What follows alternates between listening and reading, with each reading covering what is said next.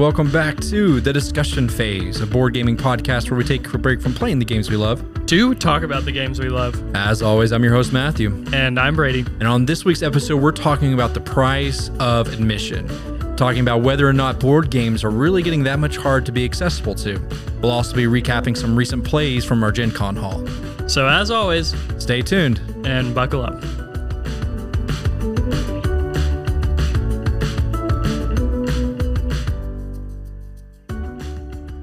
Matthew, I don't know about you, but for me, it's been kind of like a like a sleepy week. Has been like that way for you. I I am, uh, you know, I just transitioned to a new job, so I'm I'm getting to do this thing, this new thing for me. Well, when you say transition to a new job, what I really think you mean is you have more free time on your hands. Well, yes, and I, what specifically, I have this amazing new thing called weekends. It's yeah, fantastic. So you you ready for this? You get off on Friday, or sometimes on Thursday, or in your case Thursday, which yeah. is great. And then you don't have to work again until Monday. It is a pretty revolutionary idea. Yeah. I did see an article idea. where apparently Lowe's is looking at apparently adopting a four day work week type philosophy as well. It it, it is re- very refreshing for the mind because like Mondays, yeah, you have to get up and it's not fun getting up as early, but like mentally like it almost like Mondays go by so fast for me. Maybe other people are this way too that yeah, yeah. work through Friday, but Mondays go fast so fast because it's like I had a long enough weekend that like I'm just kind of getting back into the swing of things and it feels fresh and versus pro Tip, pro tip if you are if you're dreading your Mondays, switch your board game night to Mondays because that's what we do. And now we all just look forward to Mondays. It's sort of like yeah. a little bit of an extended weekend type of thing. Now, sometimes it can make it a, for a long, exhausting day though. Like if you if your Monday is really Monday. rough, yeah, yeah. yeah. But but the thing about your new job though is we mentioned before is now kind of an online. You're you're, you're making calls and all this kind of stuff for logistics. Uh, mm-hmm but that also allows you er, you know we're in the middle of our work days and you're sending us pictures of your painting projects painting and your projects. and your skyrim plays and yeah. watching your youtube videos and stuff and it's like it's a pretty yeah. pretty sweet gig yeah speaking of so yeah so i do i fortunately am working from home and i have to be like mostly available throughout the day but i don't have to like be like constantly yeah like, you can be at, on, at you your know, desk so. but you have your painting stuff yeah. set up there. You have YouTube open, but exactly. you're but you're ready to go at a minute's or just a minute's notice yeah, and switch back into. So I try I with all of this free time on my hands, I tried to take a whack at your 3D printer, which I I'm not gonna lie, I was like, all right, Matthew's a goofball. He doesn't know how to use this technology. Let me figure this stuff out. No, no, no. I and told so you. Matthew came and dropped his uh, all of his 3D printing equipment off in my house, and I'm like, all right, I'm gonna. And I was like, so thinking, confident. I know. I was like, I cannot wait to print something off and like send him a 3D uh, thingamajig like right off the bat. And no, the 3D printer conquered me too. We're thinking at this point that it has a malfunction to it because like you go online and you're you look at all these tutorials and you, and they talk about like why your prints fail and you have these like monstrosities that have printed. We can't even get to that far. Nothing like, is adhering to nothing, the plate. Yeah. so and if you're our, out there and you got the 3D printing down pat, this is resin, resin yeah. printing and stuff. And so our what we believe it is that the screen um, the is, brightness isn't getting anywhere near it near high enough to be able to harden the resin to do your burn in layers on the plate and then yeah. start doing your, your extra and layers. The tricky thing here is that there's if you know anything about 3D printers, I'll go over this really quick. But you basically to start off, you do like this like test print. It's like a test to show the proper like exposure on the mm-hmm. screen, I guess. And the it's supposed to show a certain image on the screen. It does when we do the test, it does not show that image. So it's like a like warped kind of flickering version of it. And so yeah i don't know what to do. So the one or two outcomes that's going to happen. When we call anycubic it's either going to be something we can send in going to have to pay something to get it replaced or it's just as the, as, as was it Kanye who said dead and gone? Dead and gone. Dead and gone. But it also kind of there. I, I even reached out to the Reddit community uh, for 3D printers and was like, "Help me!" And I got one comment that said, "She's a brick." she gone. She's a gone when I when I yeah. the video. But it kind of makes me feel, you know, we've kind of it's kind of made me feel like we've gone through a trial of parenthood Yeah. and what it feels like to have so much hope and expectation for something that you're responsible for, but yet it just an it utter dis- fails you. utter Yeah. Oh. disappointment. And yeah, Yeah. no childhood trauma here. Yeah. Um, yeah, so that's we've been working on those projects, but uh, we finally are getting back into the swing of getting games played and getting what we love is new games to the table, um, finding new gems, and uh, we have some recent ones that we've gone through. We've posted up on the Discord our haul uh, from Gen Con. Um, I think I think I alone I think I had twenty new titles and stuff that I, I got. John picked up a couple stuff. I'm really excited. John and I played two player of Turing Machine, um, but I'm really looking forward to playing that more um, with a higher player So count. It is was- okay. I don't know. Did we talk? We haven't talked about this yet, have we? not in great detail, and we just played it once. Um, but it it really it, it it's So in this- how how similar is it to Decrypto? it, the only similarity to de- what I was about to say to Decrypto is that it's almost impossible to explain it to you until you actually play, Play the, first round. That's it's a similar to what De- there. Yeah. Decrypto, but the whole concept is that it almost kind of gave me uh, cryptid vibes. Um, um, when you're playing a basic game, at least at our two player, there were four. There are four conditions, um, and you're trying to get a a three number pattern right. Um, there's there's there's numbers ranging from one to five, and you're trying to get the three numbers in a correct order. Okay. Um, and there's four conditions, and the conditions all relate to how the numbers relate to one another, repeating and patterns in the in the sequence. Is it like cryptid in that it's like sort of computer generated Well, problems? well, not as that. it's like you know, out? it's it's you know when crypto says you know something is can be within this many of something else or not within this. Yeah. It kind of gave me some vibes of that. Um, but it has this really cool mechanism to where you when you line up your numbers, um, they're like a- like a square, and they all have different punches, uh, little squares punched out in them, kind of like an old school computer. computer card. Yeah. Yeah, computer card. And when but when you line them up, there will only be three matching holes that you can visibly see through. Yeah. When you line those numbers up, and then you match the clue card to that and see if checks or X's come through that to see if your numbers. So it's a little bit of a. Is it like? Is it made out of plastic or is it made out of like cardboard? No, it's mainly but cardboard and cards and stuff that Okay. you're using. But it's like when you overlay the numbers, they create a specific sequence of openings. Okay. So it you- tells you whether or not you're wrong. Yeah, but the thing is, each can each kind of clue um, has like three different tiers of conditions. It's it's very again, it's hard to explain So is it versus actually getting it and was playing the it. puzzle harder or easier to solve than cryptid? You think, or maybe about the same? Well, it plays quicker than cryptid. but it- the thing is, it's prob thing is you're not relying on other people for your information. You're so you play this. You can either play this individually or as a team, and it's a who can who can dissolve it fastest. Okay, does it solve this? Does it solve this one thing with cryptid? One, I love the game, but one thing that was continually frustrating me is when people would mess up the hints. So No, no, no. This this is not relying on any other play if you're playing like four or five of us individually, Okay. because the clues and all that state is in the middle of the board, and on each round of the game you get three checks. So there's like four or five clues, and you can only check based on your number combination, three of them. Yeah. Um, and so you choose which ones you want to check individually. I And- have and so almost none- broken my mind trying to figure out a cryptid game where like someone has messed up a clue. And so I'm Yes. like racking my And- brain trying to figure out. and you out call them out, and it's like you have to have been wrong, and they're like, "No, I'm not." And I was like, "It's like I'm like, trying no, not I to." ins- promise you I'm not wrong. And I'm like, this is, and I'm like, okay, like rechecking, checking, checking, checking. And then finally we get to the end and they're like, see? And I'm like, no, this spot, this cube, what is this? And they're like, oh, sorry. I'm like, Yeah. And so it, it- the clues make me think of the same. You kind of have to think the same way, but you're doing your own thing and just seeing if you can do it faster or sooner than other people.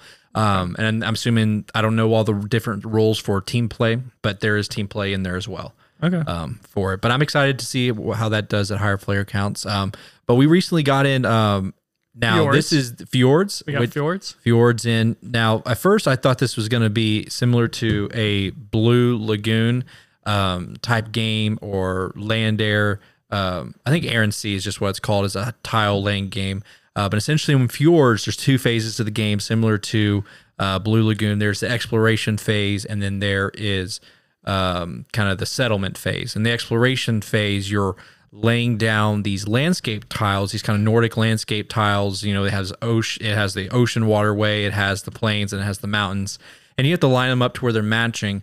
And at first, when we started doing this, I was like, kind of, what's the purpose? Like, what's why am I laying these out in a certain way? Yeah, yeah. But the trick is, you have four kind of uh like settlement little wooden meep little houses that you set on the board on a tile Huts huts and these huts are going to be where you can branch out can from. branch Yeah. out when you place your people in the kind of the settlement phase of it and it really um, turns into more of a game kind of like snake or something like that to where Yeah. you are setting yourself up in a way that you can cut people off from different areas of land so that you can claim it. And because the way you win is you get points every one of your people that you're able to place on the board. And you know you take turns placing similar to like blue lagoon but each one of those is going to be worth a point.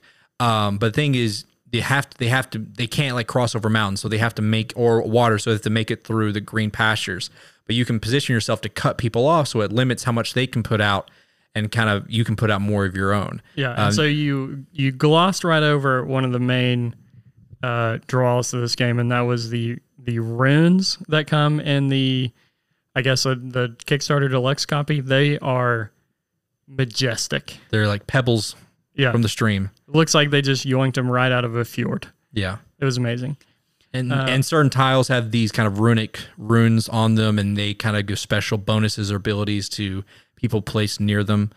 Yeah. Um, The only thing, and we we did only play two players, but I feel like the the part of the game where you're like setting up the board, you're like drawing tiles, that took a while. In fact, like some of the tiles, like the placements can be quite tricky, so you're kind of staring at the board for a while. And then I feel like the actual placing the Vikings part took like like uh, two minutes. yeah, because this is definitely a At game. that point, it was almost like a foregone conclusion Yeah. because of the way you set the game up before. This is definitely a game where a majority of the gameplay and strategy is in the preparation, Mm-hmm. where you're placing the huts, where you're moving your huts to, and then the last execution part is just okay. Did my strategy pay off? yeah, yeah, at the end. And I'm curious to see how this would play at three or four players. Because in, in, in, in a lot of in a games where you know you play it two player, it can seem a little bit more deterministic. Because Mm-hmm. once we kind of got to the end of the the kind of exploration phase and we kind of looked at the board, we had a pretty good idea, you know, that I was going to win. yeah, yeah. Based, just based on like purely off of like, okay, well, you cut me off here, you cut me off here, Yeah. and so yeah, But in a three or four player game, you know, you you're not as sure what other would be- people are going to be it- The doing. board would be bigger for one, which I think would help. Yeah. And I think that would lead more into the Blue Lagoon where you try to start linking up your connections to then, because in Blue Lagoon, you're trying to cut people off at some Yeah. degree. Yeah, yeah. And so there is some of that. And so I thought that was interesting. But one uh, game we also got played, and this is when we looked at it, that the art is very kind of like nostalgic, fantasy, kind of yeah, map looking. a little old school. Yeah, but the the name of this game, and we made the joke that it, it's literally they just found let's find some like key trigger words for Euro Yeah. players, put it into a generator, and let's just come out See with a name. And so, so, what's, and, thi- and I literally cannot think of it off the top of my head. I have to look at the cover. and I when I was telling you, hey, let's play this game, I named it three or four times, and I got all the words Yeah. mixed up. And so It this is- is, from AEG. It is uh, the, guild, of the Guild of Merchants,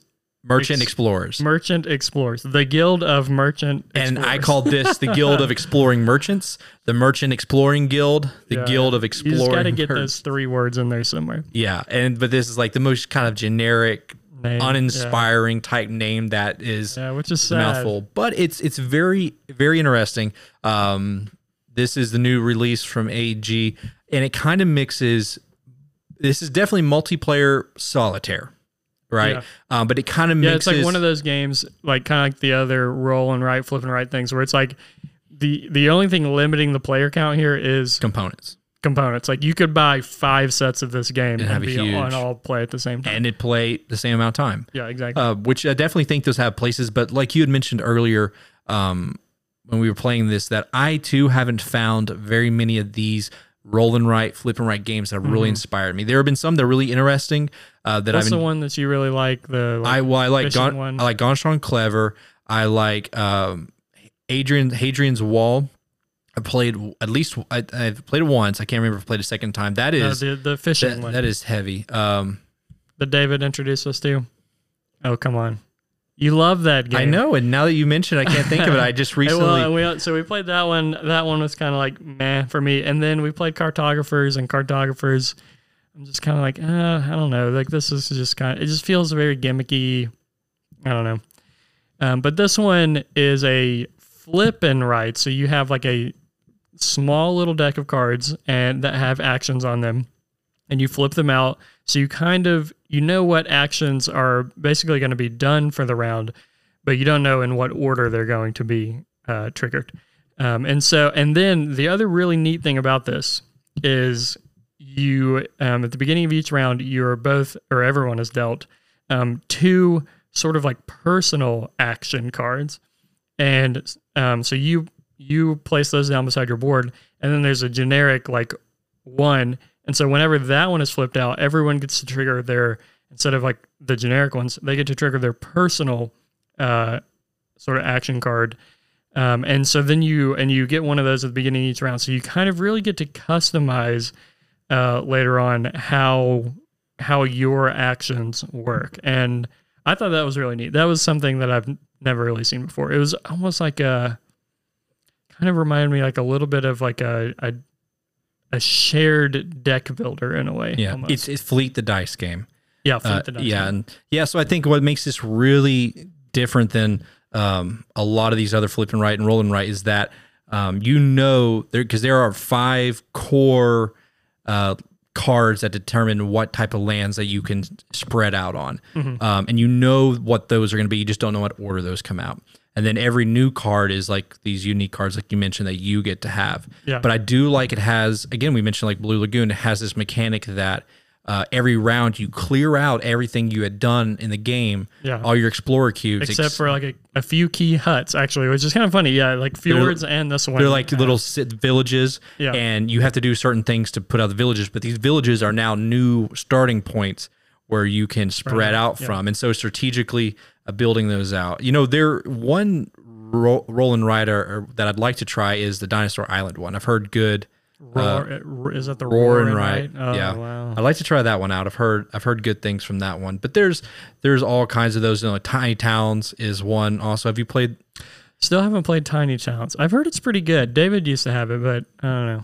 Yeah, If- it's a lot David more and we tactile. haven't played it, then it probably tells me that it's not as good as Yeah. yeah. So there's a, there's a lot of those those games on you own on tour, right? that's a flip. That's flipping yeah. right, Or it's a no, it's a rolling ride. It's a With the roll no- dice. and you're trying to connect up your links and your routes. Yeah, Um, that is a hard game. My goodness. it is, and it, you just kind of feel sometimes At the end, it's just like falling apart, and you're Yeah. like, there's nothing you can do about it. and that and that's what I was saying. Like some of those in those games that you just kind of feel kind of just stuck by what randomly can come out. Where I feel like this one you didn't have you had perfect knowledge of what was in there. You just didn't know the Mm. order, but you knew like okay, I know this card will come out, and there's only one of those card. And what so we kind of explained the mechanism of how you spread out, but what you're doing is you start in the center of the board. You have this lovely little kind of like hand painted map, um, and you're trying to do things like co- collect treasure on the map, um, connect cities on the map. You're trying to get to these like beacon things in the four corners of the map, and so you're trying to spread out, and you can't really do all of those things like super well. Um, but yeah, yeah. So you're trying to you're using these actions to try to spread spread out and kind of do your own thing.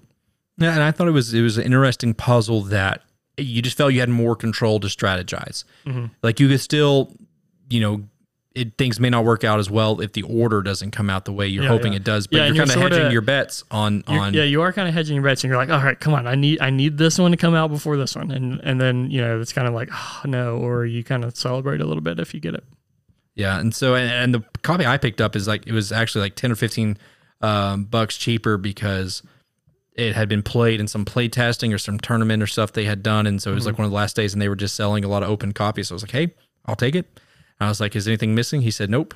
Like, Yeah. okay, I trust you. We we almost threw away some because they they punched out almost everything except for like a few little components, and so we just kind of assumed that they punched out everything, and I started throwing all of the uh, uh, punch boards away, and then we realized I like. Re- I had something stuck to my finger as I was coming back to the table.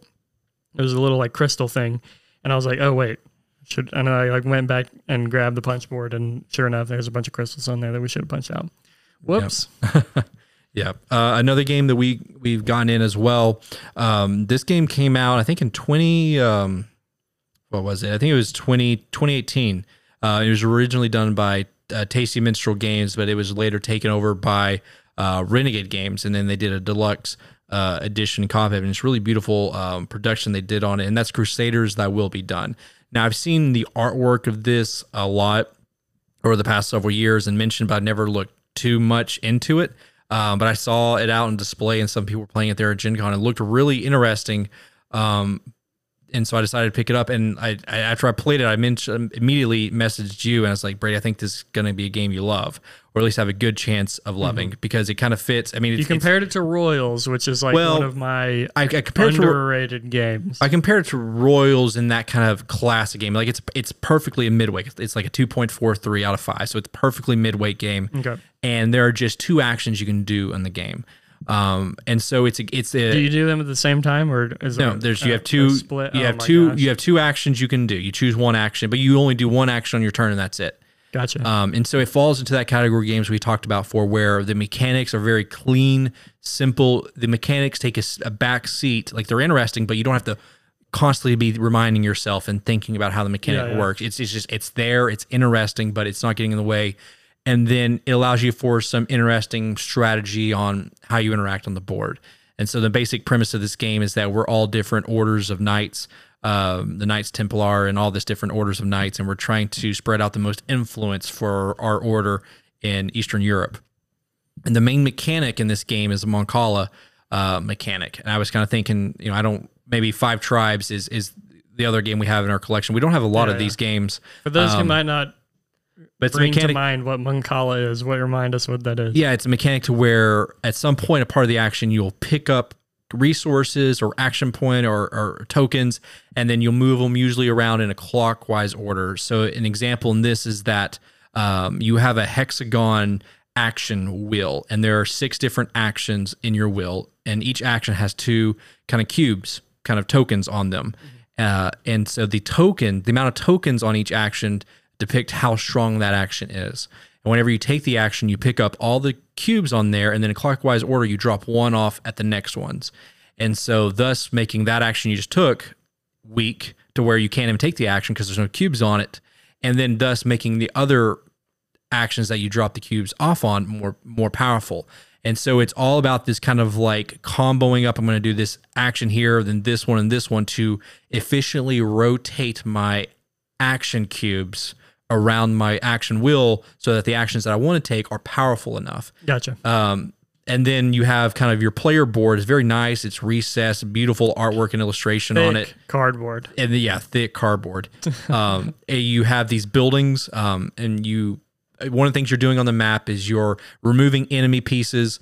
Uh, these enemy pieces are very Euro, like you're not actually doing combat. You have to have a strong enough crusade action to remove the enemy. But every time someone removes an enemy, they get stronger. And mm-hmm. so it's like the more you interact with it, the stronger they are. But also you get more victory points from interacting with them. But to build out on these different hexes, you have to remove the enemy first and then build different buildings. But these buildings give you these kind of passive ongoing benefits, uh, such as making your travel stronger or making your crusade action stronger or making your build action stronger, which means that uh, you don't have to have as many action cubes on that action before you take it.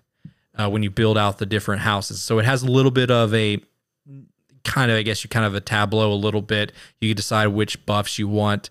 Uh, and you're strategically moving around the board, and you have little knights, and you can gain more knights, and you're spreading on the board and conquering these. It's I mean, it's very it's a Euro game, but it has more of a thematic type theme. I mean, I wouldn't call this a super thematic game. I couldn't explain the actions based on the knights theming, but it's still an interesting theme for it. But I think I think it's it's really it plays quick. We played a three player game of it, teach and play in sixty minutes. Um, and so I think yeah, it's, it's definitely one, one people I, should take a look at. That I hadn't gotten a chance to play. I think you played at the the game night the other night, and I'm excited for it. Yep, and like I said, it, very clean, simple mechanics. Uh, but then it leaves action spaces, and a lot of almost everything you're doing in the game will give you some type of influence points. Um, for what you do. It's just a matter of how efficient. I mean, this is like a Euro. Euro it's it's all about efficiency for it. Yeah. And so we're those are three games we've gotten in recently, and we've we've enjoyed them. Speaking of games that we ha- we've gotten in recently, one game that we haven't gotten in recently is Oathsworn. We're still waiting on it. Brady, I think there is a at this point. I think there's a great conspiracy, I unlike never seen before. I don't know, but I like I'm looking on the Facebook group and everyone it's just uh, everyone's like, "Oh yeah, I, my mind is getting blown by, you know, scenario 4 or whatever. You can't wait to get to scenario 4." And then I'm sitting over here like, "Cool." Could you imagine if there is actually another Brady Robertson out there somewhere who has never played a board game, and all of a sudden There's he goes no outside and Brady Robertson out there. and he opens his door and he sees this three foot, fifty pound box sitting in front of him. It's like, what's this? Well, I've doubled and tripled and quadruple checked that I put the right shipping address on there, and I haven't got. But that doesn't mean they coming. they're coming. but that doesn't mean there may be an error on their part. Yeah. Ugh, it's I'm yeah.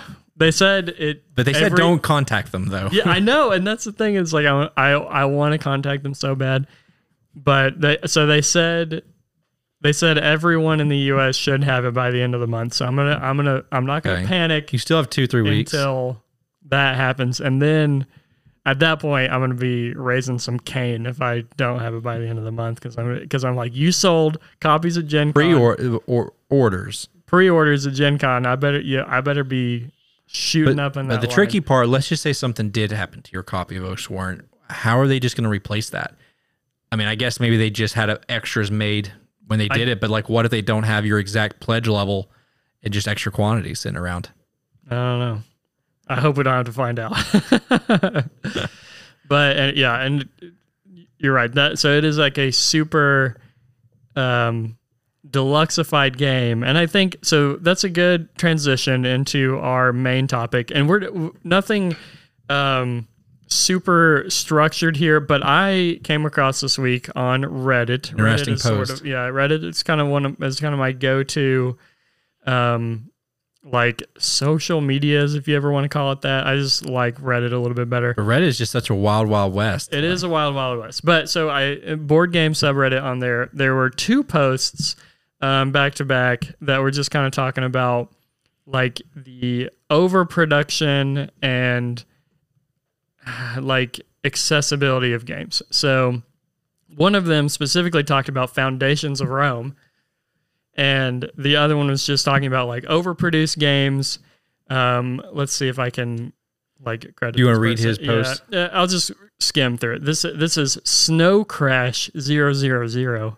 a, a pioneer Yeah. in the Reddit Reddit Yeah. forum. So he says, I may be a little late to the party here, but I'm starting to get a little tired of games that could be available for 30 to $50, costing 100 to $150 because they are super overproduced. He says, I'm not sure if I'm in the minority, minority here, but I don't need huge, super detailed wash miniatures, glass tokens to enjoy a game. Cardboard stuff is absolutely fine with me. And so he goes on a little bit. Um, and then the other person talks about Foundations of Rome. They say Foundations of Rome is an awesome game, but I wish it was more accessible, specifically cheaper. Um, and so that's just kind of what I want to talk about. Like, is this an issue? Are we getting to a point where board games are just for the privileged and and wealthy and all the peasants Yeah, stay so-? So I don't think that anyone is complaining about, wow, my board game looks too nice. I want to play with sticks and rocks, right? Yeah, yeah, I don't think that's the issue as much as, like you mentioned, the accessibility um, part of it. And I do think it is um, an issue that does kind of lend itself to people being hesitant to try out new games, um, try out uh, games that are on Kickstarter. Um, because, you know, I was on. Um, Game Found. Um, we have what we have three. We have Backer Kit now. We have Game Found, and now we have Kickstarter. So we have Yeah. three different platforms. And I think that lends itself to the conversation, uh, you know, just by itself, that we have three separate, completely separate uh, websites almost solely dedicated to producing overproduced board games. Yeah. Um, but but an example that I just saw the other day, I was just like, man, I can't fathom why this game costs as much. It's a new game. It's on GameFound right now by Martin Wallace. It's called Bloodstones. Um, you know, Martin Wallace has done a lot of a lot of games that we really enjoy, uh, but this looks kind of like a area control army movement. But the game and the components look very, very basic and simple. Simple artwork, simple tokens and components. Yeah, like but do you want to take? A, but do you want to take a guess? I know you know the listeners can't see here, but Brady's looking at him, showing him just kind of the very basic components of the game. Do you want to take a guess on how much this game is? I'm gonna guess like it just based off of kind of that one picture of the board and everything. I'm gonna say seventy nine dollars. One hundred and fifty dollars. Yeah, that's more than I thought. Yeah. Um, and so, like I said, it's not a matter of like the components. Uh, like I picked up Perseverance, uh, Castaway Chronicles, um, episode one and two. Um, like that, it was like a 50 pound game, but like that was over 200 bucks.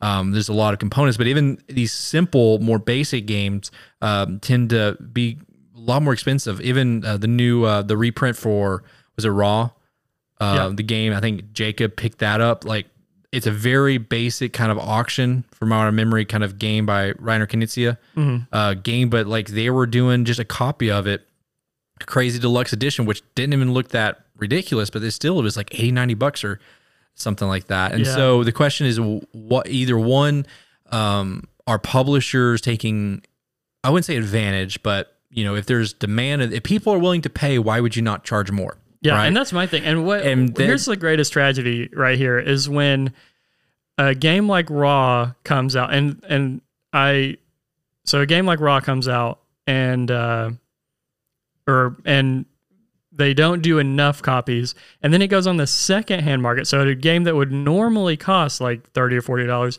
goes sells for like you know a hundred, a hundred and fifty dollars, but it's not deluxeified. And what um, is frustrating for me right now. I, you know, I'm trying to get into the 18xx game, literally, and I'm looking at 1830, and you know how 1830 looks. It looks like hot garbage, like mildly better than um, Food Chain Magnate, and it's going for um, for two hundred dollars on eBay. Two hundred dollars, which is Yeah. crazy. Um, and so I think we can all agree that like a an a, a bad look or a, a great looking game that costs a lot of money is one thing, but a, a horrible looking game that costs a lot of money is like a totally different thing. Yeah. Um, and so the question is, is that limiting people from getting into the hobby? Um, even, you know, people who do spend a lot of money going to conventions and stuff, they're still not necessarily spending um a lot of money on some of these games. Like I, I couldn't, I lost track of how many times where people, I would just physically, I would actually hear them looking at games and there's like, well, we've already, we're already hit our budget or Yeah, I, yeah. I can't get this game because I want to get this game. And so, um, at what kind of point is there? Because there's always kind of um, a- I don't I don't think sunk cost fallacy is the right term to use, but you in calculus and classes, there's always kind of the the um, logarithms to where there is at what point do you have diminishing returns between kind of cost and output, right? Like how many of these units can we continue to sell at the most as we continue? And so you kind of see as the prices continue to rise, they will continue to increase, but there will be a point to where it kind of will hit its peak Yeah. and then flatten out and and, I do think down. we are hitting that breaking point. Like seeing games like um, like Anunnaki uh, hitting their their goal, but then deciding that wasn't good enough. Like uh, you know, maybe with that game they were expecting like, oh, we're just going to throw a bunch of minis and crazy overproduced stuff, and it'll sell because everything you know like that sells. So maybe we are getting with gamers to that point where they're like, okay, like enough is enough. We we get like we want it to be, we want it to look good, but it does not need to look like this, and it doesn't need to cost, you know, this much. Um, Yeah, but even even classic games, because I know we've done topics before where we looked at like comparing Walmart, Barnes and Noble, Target. Um, but even a game as simple as Ticket to Ride is still selling for almost fifty bucks. yeah, and uh, and that is at not. Target. And and I don't know if for- you have had this experience, but like so, like a lot of times non gamers, I will we will play a game, a, a normal game like Ticket to something like Ticket to Ride, and I, they'll be like, "Oh man, this is amazing," and so they'll look on Amazon or something, and they're like, "Ooh, this is fifty dollars for a board game," and I don't quite know what they expect it to be. Like if they expect like you know those like classic Monopoly sets that are like twenty dollars, um, but yeah, like especially for non gamers, going over fifty dollars is like they're like, oh yeah, that that's I'm not like I got a lot of other things things to spend money on than a fifty dollar board game. Yeah, and like you know, even people going out to movies or or for dinner because I guess for a lot of people who are you know not in the hobby, like, and that's kind of the thing is like it's very it's very interesting with this hobby versus versus other hobbies because like your hobby may be into I don't know working on cars or stuff like that. But there's there's hobbies to where you're not constantly fueled by obtaining more. And it's very interesting that in some some hobbies mm-hmm. there are. I'd say that's few and far between. We're getting to a point where like there's so much exposure on YouTube and Instagram and stuff that like I feel like all hobbies are getting significantly more expensive. Like you, because there's you you see people on Instagram with their gadgets and their things, and you just are like, oh, I've got to get if I'm gonna take myself seriously in this hobby, I've got to get to that level. Yeah. Um, but that's what I'm saying. Like the, I, in board gaming, I feel like it's it's constantly driven by you know part of the enjoyment of the hobby is getting new games and experiencing new games. Yeah. So that's one thing that can limit someone's enjoyment of the hobby just for someone who's already into board gaming. But if someone isn't into board into playing board games and not familiar with it, and you know they don't understand the maybe the actual value in a board game, which that that's to you know to look at is you know how many times am I going to play this? How many hours is it going to be played? You know, yeah, there's yeah, some yeah. games that per an hour p- played basis, they're a very good deal. Mm-hmm. But for people who aren't into the board gaming space, you know, when they look at a fifty dollar ticket to ride, they're like, that. I mean, we could go out to eat and pay for dinner for for my family instead of something mm-hmm. like that. But if you play that like I don't know, 10 times, that's like, you know, 10 to 15 hours of yeah. entertainment divided by four five people. Yeah exactly. Yeah and so they, when you start thinking it like that you know if, if you're just owning a, a couple core games it's not as bad but still getting to that point you know most people are probably seeing that price tag and and just walking by without even realizing you know i can get my value out of out, out of this because a lot so much in board gaming is you can watch reviews and you can listen to what people people say about it but so much of it comes down to i really going to have to buy it to know like yeah. I feel like I got a pretty yeah. good idea on watching games and seeing if that's something I like, but really at the end of the day, you gotta have to put your hands on it. Mm-hmm. And so, you know, even when you go to a local board game store where there's still not that many of them, sometimes they'll have some games you can try out, but most of the time they're not just like, hey, yeah, pull out the game, learn it, punch out the the the tokens and and and everything, and then try it out and then tell me if you want to buy it. You know, that's just not not how it works. Whereas, you know, you yeah, go into Barnes and Noble and you can pick up a book and you could read a you know 10, yeah, 10 yeah. 15 pages real quick and see if it's something you like. You actually have to make a financial investment cost before you even know if it's worth anything. It's like when you buy those if like, anybody knows this the hard way it was it's david our boy who is the trade master over there with what did he have? Ether fields yeah. But you even see at conventions like there were people literally selling kind of quote unquote loot boxes of board games they had they had literally cardboard boxes that said yeah you know, mystery things, mystery boxes of games, MSRP value of one hundred fifty dollars. We're selling it for sixty. Yeah, and yeah. I'm always like, stay away from that. Yeah, um, okay, and so that's a good point. So uh, let's let's unpack that for a second. So my new philosophy that I've had about for that about the past one to two years is that if a and this sounds extremely pretentious of me, and I'll I'll back this up, but if a game is worth playing for let's say $40, it's worth playing for $150. And so where I'm coming from is let's say I am thinking about the games that I'm buying over this next year. I would rather buy like 2 to 3 amazing like crazy overproduced games. And I think real quick before like 15 games. Where you're coming from. These are these are like top. We're talking Castles of Burgundy. So you're like talking about like top twenty games potential for you. Because yeah, I yeah. think like this, like we talking about the Guild Merchant Explorers. I'm willing to buy it and play that and own it at a thirty, maybe to forty dollar price range. But there's no way I would pay hundred dollars for that, right? And so like yeah. th- that, this is. I mean, I think you know, and there's different ways to look at it. because I think there are some games, especially if you have a larger collection. Not every game you own is a ten out of ten. Uh, but there's some games that are still worth keeping around because they serve some kind of purpose or they fill your collection out, but they're not breaking the bank. Because I couldn't justify spending two hundred dollars on Fjords that we just talked about Yeah, and just sitting there. But I mean, and to be fair, Fjords has a has a cheaper copy out there with not with the cardboard runes instead of the rock runes. But you opted to buy the deluxe version. Well, it's the only copy. they- is yeah, I think there's the only copies. maybe had the there. only copy that they have. But so I have ca- like the normal Castles of Burgundy. I think it might even be the second edition, quote unquote. Um, and that is not a cheap game. I think I paid, or I, I think I got it for Christmas, but it, it costs around fifty dollars. at minimum fifty bucks. But then Awaken Realms reprints it, and I'm like, I love this game. It to me, it is it's probably top twenty.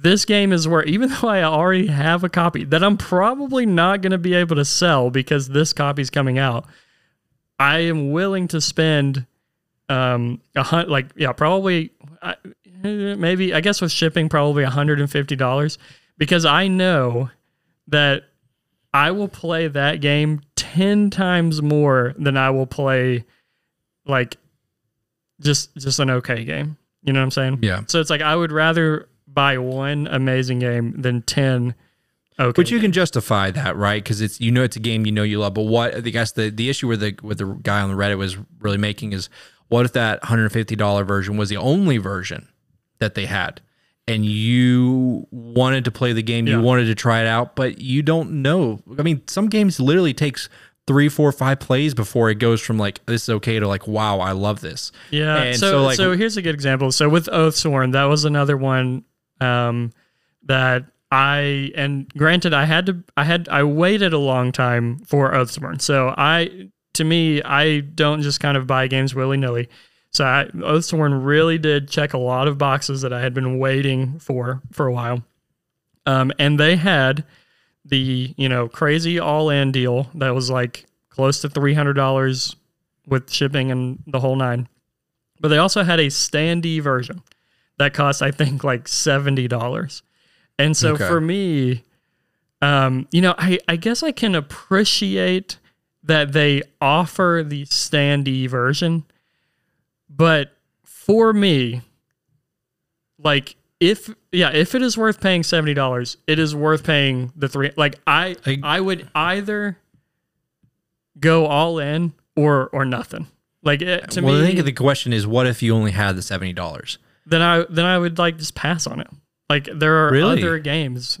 Like I would rather. But I guess I guess that's the question that that then they then ask: Does a standee versus a miniature change your actual opinion of the game? One hundred percent. Yeah. For me, for me, it does. And so then we, so we talk about Foundations of Rome, and I can tell you this right now: Foundations of Rome is a, it's a great game. If that game had cardboard tiles instead of those buildings, Which it very easily could have been a $30, 40 dollar game. could have been, but literally, you would have never heard about it. That would be a trash game. A trash. And like I. Well, the thing is, I think it's just an okay game. Yeah, and, so and, is it uh, worth- and is it worth thing, the cost? thing. I will. I w- it like let's say, let's say you take the production out of it. I would agree with you. Like it is an okay game. Like But what you're doing. that- oh, it looks beautiful. Yeah, and but, the the production is almost a part of the game when it comes to Foundations from. Like you cannot talk about the game without talking about the production. It like the way you literally and physically build out Rome is amazing. And that is one of the games that I spent a lot of money on and I I treat it as I treat it as a treat to other people, especially because especially the Foundations of Rome, it's um, light enough that you can play it with uh, like non gamers and family and that kind of thing. And so, I, like when I bring it out, everybody is like their eyes just get so big. It can be a little intimidating, but I'm like I kind of calm them down. Like I, this isn't nearly as complicated as it looks. Uh, and then we play the game, and it really like I it, it just fills me with joy to get to share that with them. And they're like, "Where can I buy this game?" And I'm like, "Well, you can't really find it. Like, um, like it's almost exclusively on Kickstarter. You're going to pay way too much on eBay.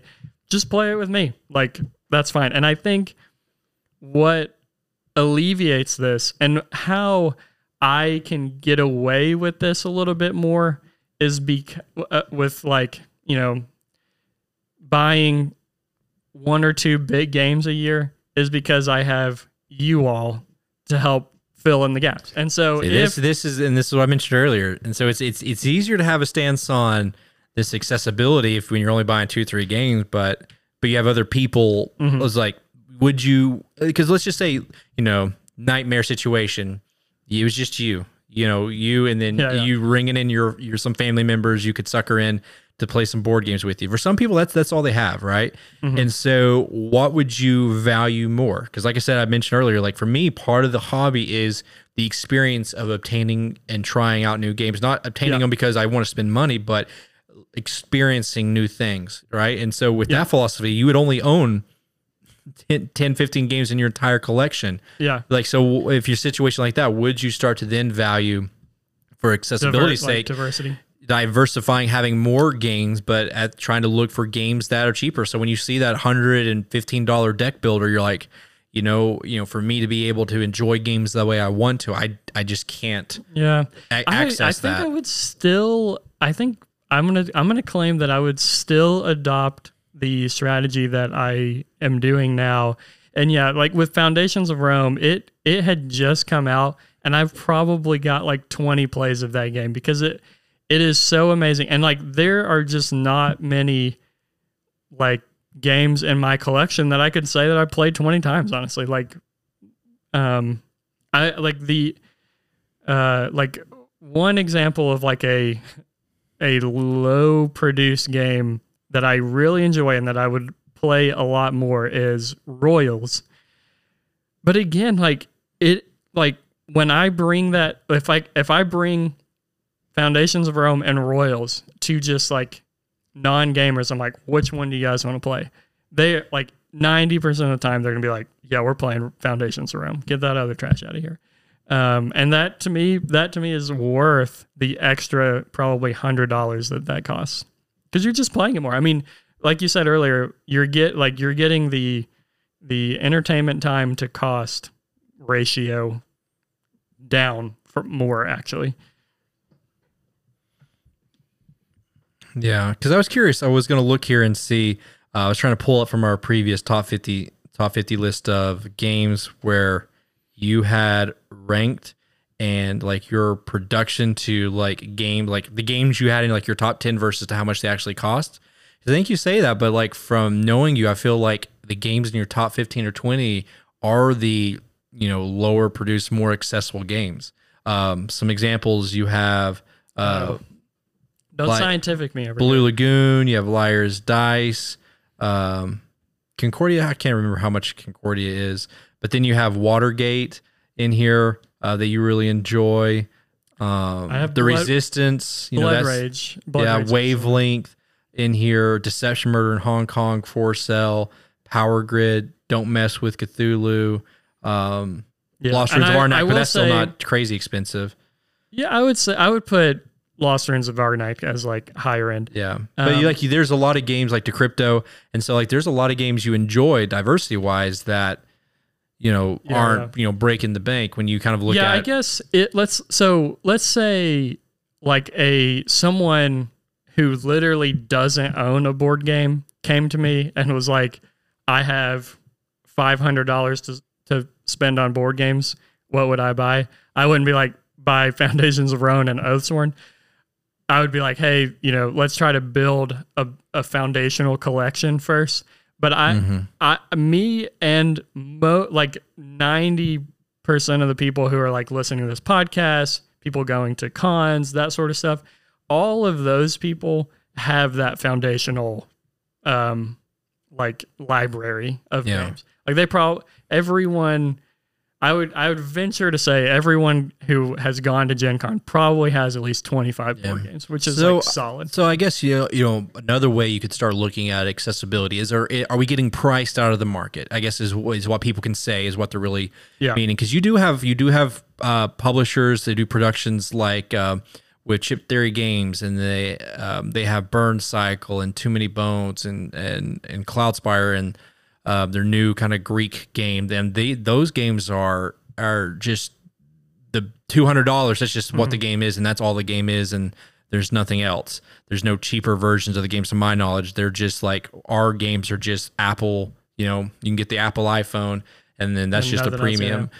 But uh, when you when you look at it, you know, certain games are, I guess, you consider luxury. I guess any any board game can be considered luxury. Um, but Yeah, there's the- a lot of what you call entry or kind of gateway games. You know, you can you know you can kind of relate them to the the Toyotas or the Honda Civics. You know, they're great uh, games. They're games you get a lot of mileage out of, and there's nothing wrong, and there can be a lot of fun and enjoyable. But there do exist the Bentleys and the Lexus and all those kind of higher no, I would say so. Like games. I would consider a Bentley like the like I wouldn't say Foundations of Rome is, is a Bentley. I would if if you compare. What? No, no, not even close. for cost, I'm talking about cost, like production for just like wow, like No, because like those kinds of cars and whatnot are you and like w- with a lot of these things, you are paying for that logo, and like that is pretty much it. Well, I guess what I'm talking about when I it's more than the logo. It's like these are expensive, they're luxury, they do fantastic, but like you don't drive them. Like people who have these really super like nice sports cars, they have it, but they don't drive them very Yeah, much. yeah, and, like, Same thing with I- these like super like high end games um, that people get. Like the the big example is uh, War of the Ring, the like the deluxe copy of War of the Ring. yeah, deluxe copy of War of the Ring. I mean, how many times are you actually getting that played? Yeah, or there is So I um, would consider those like true luxury in board gamings, and I will say I don't have those. Or like for Foundations of Rome, there was like a thousand dollar copy where you could get everything literally hand painted, which I I can't even imagine how much time that took. I would not I would not do that. So while while I would say if it's worth playing for forty dollars, it's worth playing for one hundred and fifty. I wouldn't say if it's worth playing for forty, it's worth playing for thousand. because they you know they sell and they were selling it there at the convention like full 3D copy of of Catan for 150 175 bucks or something like in that Yeah. range. And then there's the games like notoriously like Kingdom Death Monster, like one of the highest like cost to actually how much you play in the game. Um, How much does that cost, by the way? Oh, but you could spend thousands because the thing is, there's the- the- this. This is one of those games similar to um, Petersen's game uh, Cthulhu, Cthulhu Wars. It's like it's very the production of the game comes and goes, and there's certain limited stuff they put Yeah, out and yeah. these pieces and components, and there's super rare deluxe like pieces and some metal pieces for some of these miniatures, and it's like this is.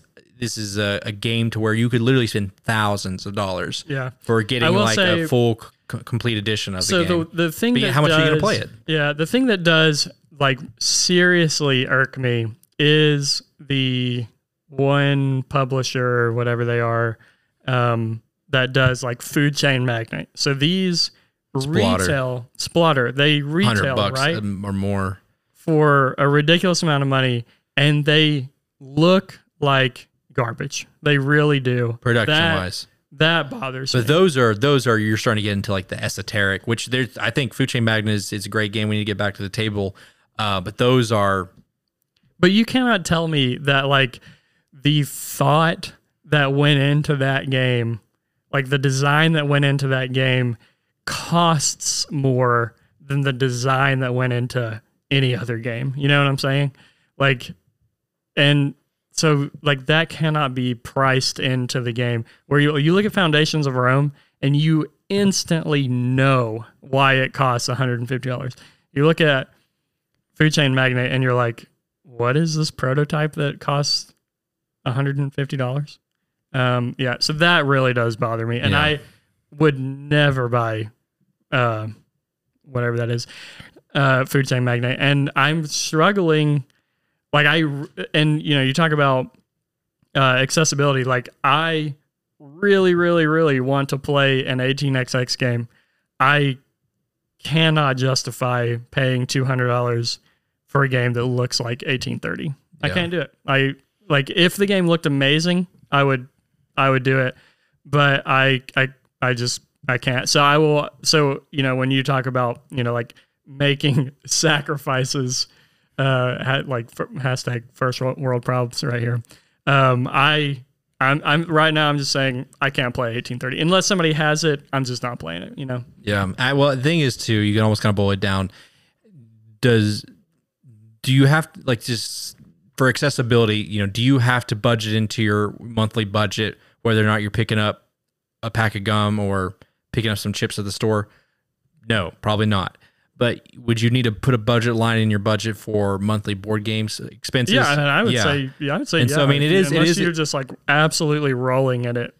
So I mean, it is a you should budget costly. for this hobby. But I think I think I think if you just asked me, is is board games impossible to get into? I would still say no because you, know, you can we can reference back to like uh, the Dice Tower who does you know their people's top 100 games each year, um, and you know in the top 20 we still have really affordable games. You know we still have uh, the Crew, we still have Pandemic, we have Azules, we have Seven Wonders. Uh, I know Ticket to Ride, you know, 47, but still it's not horrible. You know, you Yeah. still have Bays Castles of Burgundy, Seven Wonders the Duel. price of board games is not keeping people out of board games. It's more of more of probably a cultural thing. I think really where people feel the hurt is on the FOMO.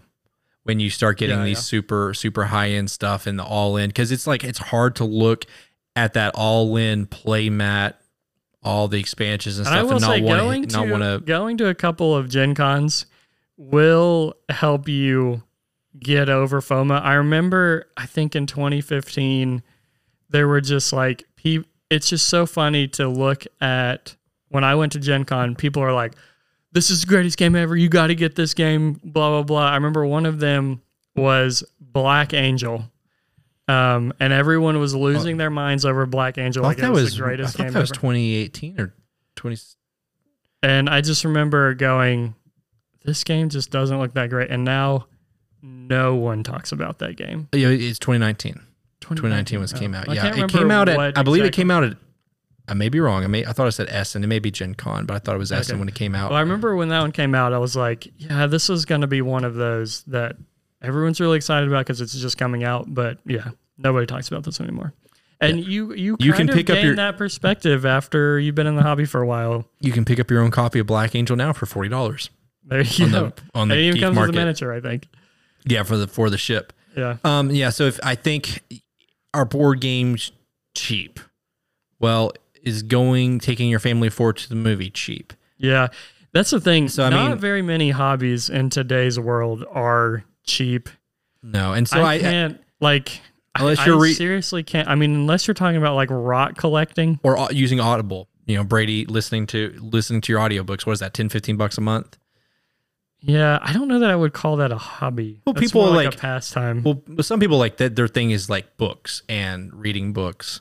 Um, but Yeah. I, I I think that if you're just wanting to get it into the hobby space, it's not the cheapest thing ever. But for the value that you can get out of it, uh, it's not inaccessible. Now, I do think the the higher end, like the the new hotness and the Kickstarters and stuff, those I mean, those are getting uh, going up. But again, like I said, you know, they'll only keep going up if people keep buying them, yeah, right? and that And that's, sometimes that's we'll- life right there. and That's you'll- and- Dallas. yeah.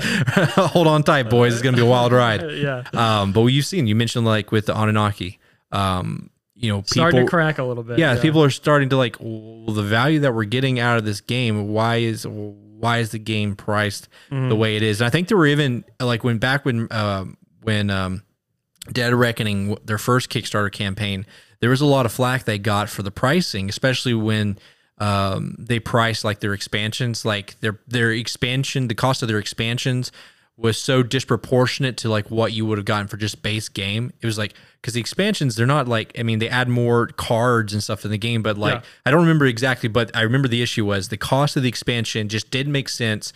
It was too high compared to the cost of the base game. But why they were So doing base that, game costs like fifty dollars. The expansion costs like forty dollars or something. it wasn't that exact number, but that concept. Yeah, Yeah, yeah. Um, and the theory was why they were doing that is because to force people to not just buy the expansions, but to buy the all in Yeah, at, a- at a quote unquote deal. And so, Yeah. and so maybe that's just uh, uh, Yeah. distasteful And, marketing know, ploy, but enough, with you know, we're talking about kind of like you know, ma- moving around money, making sacrifices with Oathsworn. There, I actually did not buy the all in. The all in came with a few other things. It came with like an art book that I had zero interest Oh, in yeah. having. That was like ridiculously expensive. And so I think with what I purchased, it was like maybe thirty dollars cheaper than the all in. But that's what I did. I was like, I don't need that. Like, when am I ever going to use that art book? Exactly. Never. And so I I think I added on a few other things. Yeah. Um, but we all know the yeah. truth, Brady. After you spent the money on Oathsworn, you had to go on a 40 day fast to offset the cost. Yeah. Um. Yeah, but I, like I said, I think yes, board games are along with the market inflation, shipping costs, they have noticeably gone up. Yeah. Um, but and but, yeah, it, like ultimately, if you ask me, would you? I think it, and I ultimately, I think if you ask, like every gamer, would you rather be playing board games today or in the '80s? And when we had paper money everywhere, like super cheap garbage, everyone would say, "Yeah, board games today are way better than they were." yeah, and the question can you know we don't dive in, but when does it get too much? I think a game like Ankh is a good example of when it gets too much. much. Ankh is Ankh is probably one of the most difficult games that we have to get out, set up, and put away. Yeah, And that that partially is on the storage system they have for the miniatures and- and, all the different boxes that everything came in. But like it is easier to get Gloomhaven, Stars of Akarios, some of these campaign games set up and put away than mm-hmm. finding everything in that And thing the, all those expansions for is everyone is everyone is griping at CMON right now with some of their sh- like shady deals that they're doing. Shenanigans. But like they're still raising hundreds of thousands, if not millions of dollars. And so I'm like, money talks, brother. If you're like they're gonna keep doing what they're doing as long as they keep making money. Some And so people are just blind, Brady. yeah. It's like some people think some people anything. think Lee Harvey Oswald, killed Kennedy by himself. You know, you can't help. Some people just don't know the truth. Hey, the grassy knoll. The grassy if knoll. you know, you know. we're just messing. Um, but yeah, it, it there will come a point to where these some of these Kickstarters will they'll the thing is they'll put and I, I don't I don't want any They any will of these, fall from grace. I don't want them to fail because the thing is when you fail as a as in board gaming you you shut your doors. It's not Yeah, like yeah. well we we failed massively because they pay for all this art and these pre productions and stuff and some of some of them are literally well, and we supporting. had Etherfield, so that was very overproduced, but then ended up Well, the thing is, they falling pretty hard. but they but they sold though before that happened. I'm talking about like games. You know, they put all this money into their Kickstarter, and the Kickstarter itself d- Fails. fails, and then yeah. they- were banking on that to even keep their company afloat. And some companies, you know, when they go to Gen Con and you know selling fifteen twenty thousand dollars worth of merchandise is what's keeping them afloat and keeping moving forward. So it's not like yeah, outside of Cephal- Cephalofair Games and Stonemaier Games. Um, and I can't Those are the feel two- bad because like I can't feel bad for or when when they charge money because people are not like getting rich designing and producing board. Well, that's what I'm saying. I'd say the not. two two of the most profitable, like quote unquote hobbyist publishers. Obviously, you have the Asmodees and all Yeah. these. But I'm talking about like very niche specific uh, publishers. You have, I think, Cephalofair Games and Stonemaier Games are probably the most profitable. It's been th- four or five, four years since Gloomhaven came out. They sold out of all their inventory of base Gloomhaven at Gen Con four and a half, five years later. Like that's Yeah, insane. that's they crazy. sold like a But year good to for them, like, yeah, yeah, but I'm saying, but I'm saying that you can still be successful when you're doing it and right. talk about it like like you know board like Gloomhaven's an expensive game, but ratio to, to- to, play time, it's you it's cannot find better insane. And, and it was it was like a, over a year ago when Wingspan hit its millionth copy sold. Fifty just uh, fifty million dollars they've made on Wingspan as of a year or two Yeah, ago. and, And it's only gone up since then. Like they like they are a small business. Stonemaier, Small yeah, they probably they have they don't have any more than I think it's only five or six full time employees. It's definitely less than ten. and and like I yeah I like I don't get the same like greedy capitalist vibes that I get with somebody like you know like like why my iPhone right here costs almost twelve thirteen hundred dollars like that that Yeah. kills me and I'm like But I think Wing, when you look at a game like Wingspan, Wingspan is priced equal to that of Ticket to Ride, or you may even be able to get Wingspan slightly cheaper. significantly better production. Yeah, let me pull up here real quick. I don't won't go long, but I'm going to pull up Wingspan on Amazon, and I'm going to compare it to that price on on. um Yeah, you can buy Wingspan right now, base game for thirty nine dollars on Amazon. And that's fantastic like great value right there. Yeah, Ticket to Ride forty seven ninety nine. So I think the reason why Wow, Wingspan is, crazy, yeah, actually, like yeah. the Wingspan has been so successful is because they they have a 10 out of 10 production. Now, whether you like the game or not, that's, you know, whatever. Mm-hmm. But you can't deny it's a 10 out of 10 production quality at a uh, at a big box Very, retail very store. reasonable price. Like there's not a single person that says this game is a, you Is overpriced. yeah, there's no logical person that would say that. And so you see that, and then you see Gloomhaven, which is it's it's yeah, it's more expensive, but in proportion to what you're getting in the game, Have you like, seen that box? It's huge. I don't think you could call Gloomhaven overpriced. No, and it's got and it's got standees, and that was one of the things that I didn't like about it. And I would have Yeah, paid but- more money to have. But at the You know, time, you know, they they but at the time that was like their Yeah, this is uh, this is. We this, This is our yeah. make or break, and you can't. and Like, I still, I, don't mean, think- even with that, I, I would say Gloomhaven very reasonably priced. Yeah. because Gloomhaven you can get you know around the 140 to 150, so it's Yeah. it's it's three times the cost of Wingspan, three to four times the cost, but it is 12, 15 get times the content. of it. Like very few people have actually finished that game, yeah, including and, us. We- and so you you know, can look at two of the most successful games and publishers are producing games that I don't think anyone could argue with. I'm getting priced out of this game. my yeah. content because what it gives me is is justified, and I think that's a thing that a lot of publishers could probably look at as like, what are we charging? You know how much Turing Machine cost? Uh, yeah, I mean that's what is it? A ticket to ride size box? No, it's like it's a it's it's decre it's it's a it's not as long as Codenames, but a little wider. I mean, it's Oh, it's really? a it's What does it cost? Like forty bucks? It's like oh, forty two dollars. Yeah, it. I will Like, say. I mean, That's the- but like, maybe just because it was at Gen Con, it was first released. But I mean, retail is, is retail board paying retail prices hurts. so I'm sure that that that cost is going to come down. But right now, I I had to pay more for a party game Turing Machine than Wingspan. Yeah, That's crazy. and I mean, yeah, like the world, everything is getting more expensive with like what has happened in the past few years. But yeah, we're gonna we're gonna start having to make some sacrifices. You're not gonna be able to get 10, 20 games a year. We're gonna be getting like five games a year. At least I am. Um, but they're gonna be great games. I haven't I haven't gotten to that point yet. yeah, yeah. Um, but anyways, t- we would love to hear in the Discord channel what you think. Have you gotten to the, the place now where you, um, where you're like me, where you're like, I would rather have you know two to three games that are like amazing games that cost 150 dollars, or would I rather have? And that so with that said, I still buy the occasional like uh like cheaper game but usually at this point now only if i have tried it like um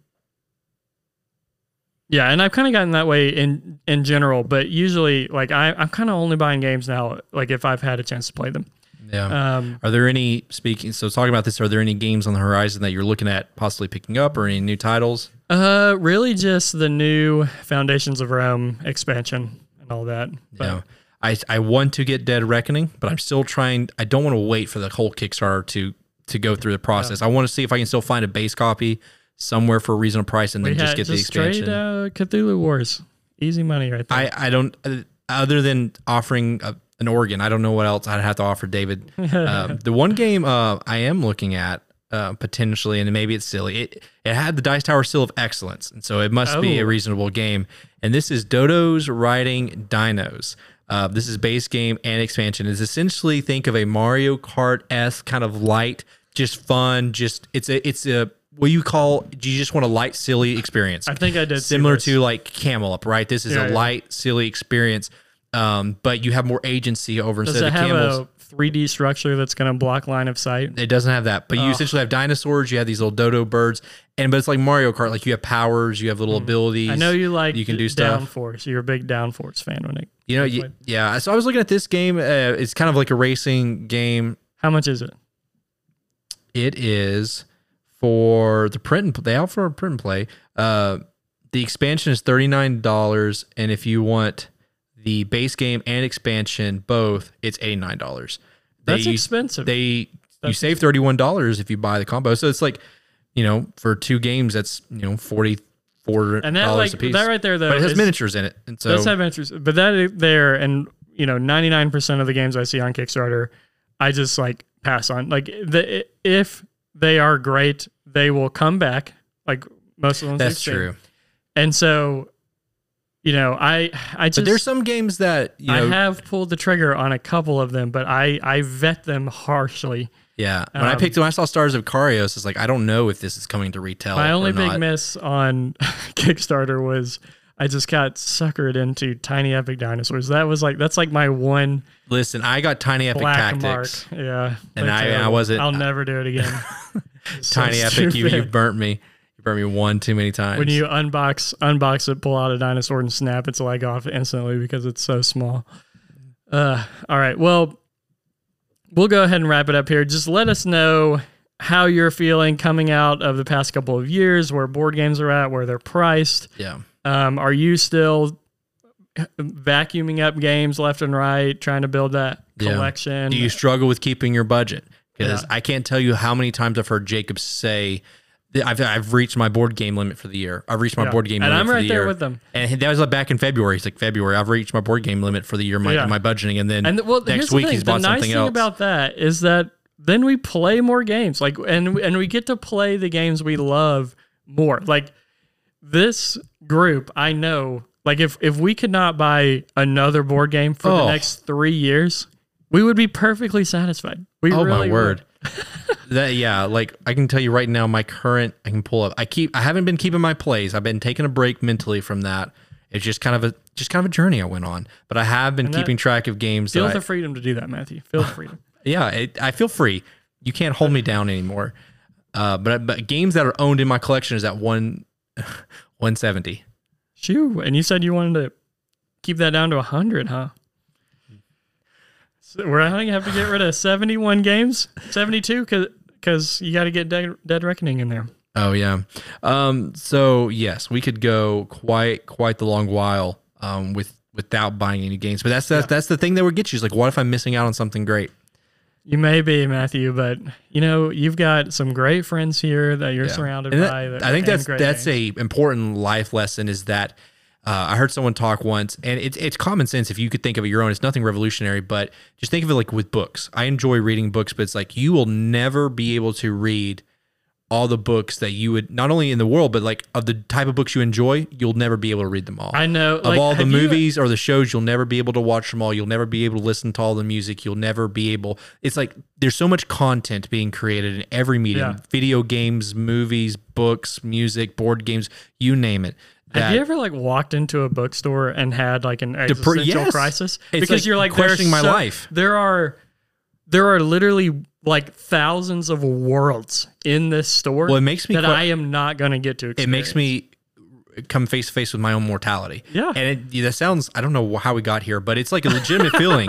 And let us know in the Discord, Yes. definitely. But when you go into a, a bookstore, you're you're overcome with the feeling That of like it will sadness. never happen, yeah. That that I'm almost more than the joy I would have of discovering something new. I am burdened by the sadness of things that I will not be able to experience. preach, Matthew, preach right there. Wow. brother. Are we just? Um, I'm glad that somebody else has that yes, same experience. it's- 'cause, I, yeah, last I, time, I can't do it. I'd stay away from it. Last time that I was in a bookstore, I was like, look, yeah, like that's. I was like, rather than like finding one book I could enjoy, I was like, but look at all of these books that I'm not gonna be able to read. You know? If only there was a service that could tell you the books you would enjoy. Audible. Uh, yeah, not sponsored. Yeah, not sponsored. But wish. unless you're like even even Tom Vasel, who I would say there is nigh no one in existence currently that has has played more games than Tom yeah, Vasel. not. He's an OG. Yeah, I mean, How you would you would have to maybe maybe a Jason Levine, the gaming machine, maybe. Um, he literally has a Yeah. board game library collection of unopened games in his basement. When you when you Yeah, look at video on YouTube, but even he will tell you that there, I just there's there's there's great games that I will just never play just because Yeah. I can't. Um, and it like you don't get I, I feel like we can kind of get caught in the trap of comparing ourselves to some of these content creators who get sent games and so they're always reviewing the hotness and blah blah blah but you have to keep in mind they're getting free copies of most of those games Oh yeah, and so you can't really com- you can't be like oh well all the games that which is Dice Tower and Quackalope and all those things that they're getting yeah they're it- getting a lot of those things for free so you can't I mean, and there there's a great principle of learning contentment. I think. Um, because what if which is beyond this podcast, but Yeah, It's but definitely like, something I have learned. But but it will forever stick with my mind. We've we've mentioned it a bajillion times. the three hour game of Ankh, and then we sat down and played Liar's Dice. But that's a perfect. That's a perfect. And Matthew looks up at me and says, "I've had more fun in the last five minutes than I had the last three hours playing Ankh." Uh, but it, but it's true, and and I think at the end end of the day, board games, whatever medium they come in or, or flashiness, do they facilitate that experience? fun, yeah. Right, and, and that could come in. At, that could That's look why- at like a uh, two hundred dollar package or twenty dollar package. That's why Liar's Dice is a perfect ten Ten out of ten. for what it is. All right, well, that's going to be it for this week's episode. As we mentioned, let us know your thoughts on a Discord. As always, I'm Matthew, I'm Brady. and this has been The discussion phase.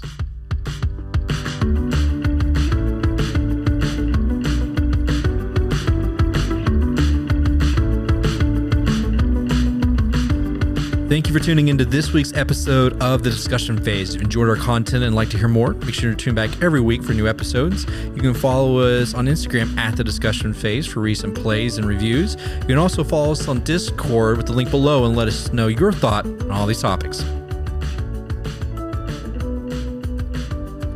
Thanks, everybody.